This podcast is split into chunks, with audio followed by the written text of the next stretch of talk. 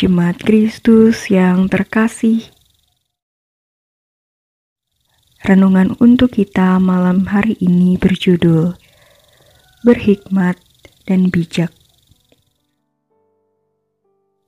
Dan bacaan kita diambil dari Yakobus pasal 3 ayat 13 hingga ayatnya yang ke-18. Beginilah firman Tuhan.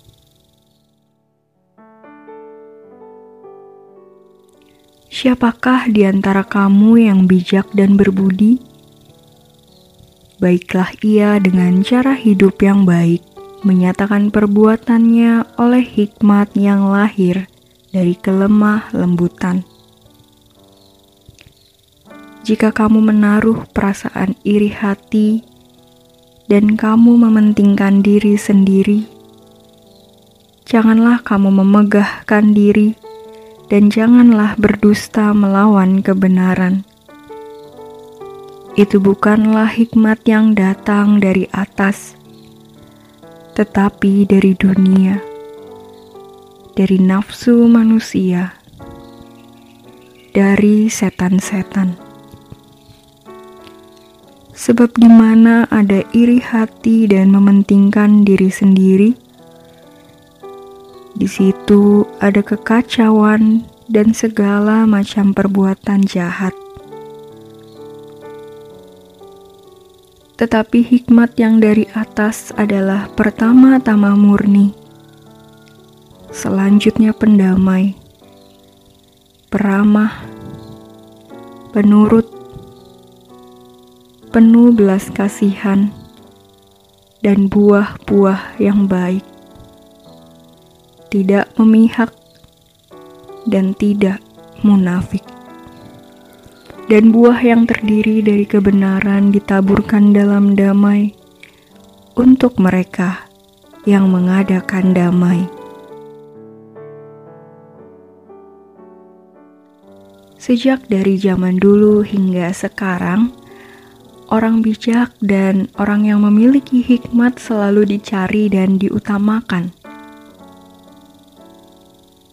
kita melihat fenomena orang yang dituakan atau dianggap bijak selalu menjadi tujuan utama saat orang mencari jawab.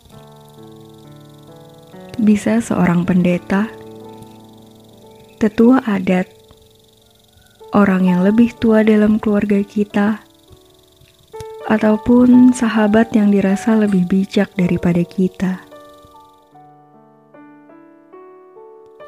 Saat kita mendapatkan petuah atau nasihat dari orang-orang bijak tersebut. Di situlah kita merasakan damai dan ketenangan karena mendapatkan jawaban dan jalan dari persoalan yang kita hadapi. Sebenarnya, kita pun juga bisa menjadi orang yang memiliki kebijaksanaan dan juga berhikmat yaitu ketika kita mengutamakan hikmat yang dari Tuhan dan tidak mementingkan diri sendiri, tidak iri hati, dan tidak hidup dalam dusta. Tiga hal yang sebenarnya kita tahu betul. Hal tersebut bukanlah tindakan yang benar di hadapan Allah Dengan demikian, hal yang dibutuhkan untuk menjadi pribadi yang bijak dan berhikmat adalah bukan terus-menerus melihat kepada kebutuhan kita sendiri, melainkan belajar untuk melihat apa yang dibutuhkan oleh orang lain. Bukan juga hidup dalam kepalsuan dan muslihat, melainkan hidup jernih saat melihat segala sesuatu dan menggunakan kejernihan berpikir saat melakukan sesuatu. Kita diajak untuk melepaskan ego yang kita miliki. Kita juga diajak untuk menyatakan dan mewujudkan damai sejahtera Allah, bukan permusuhan dan perselisihan. Marilah kita menyatakan semua itu dalam hidup kita. Bersukacitalah dengan segala hal baik yang diberikan Tuhan kepada kita.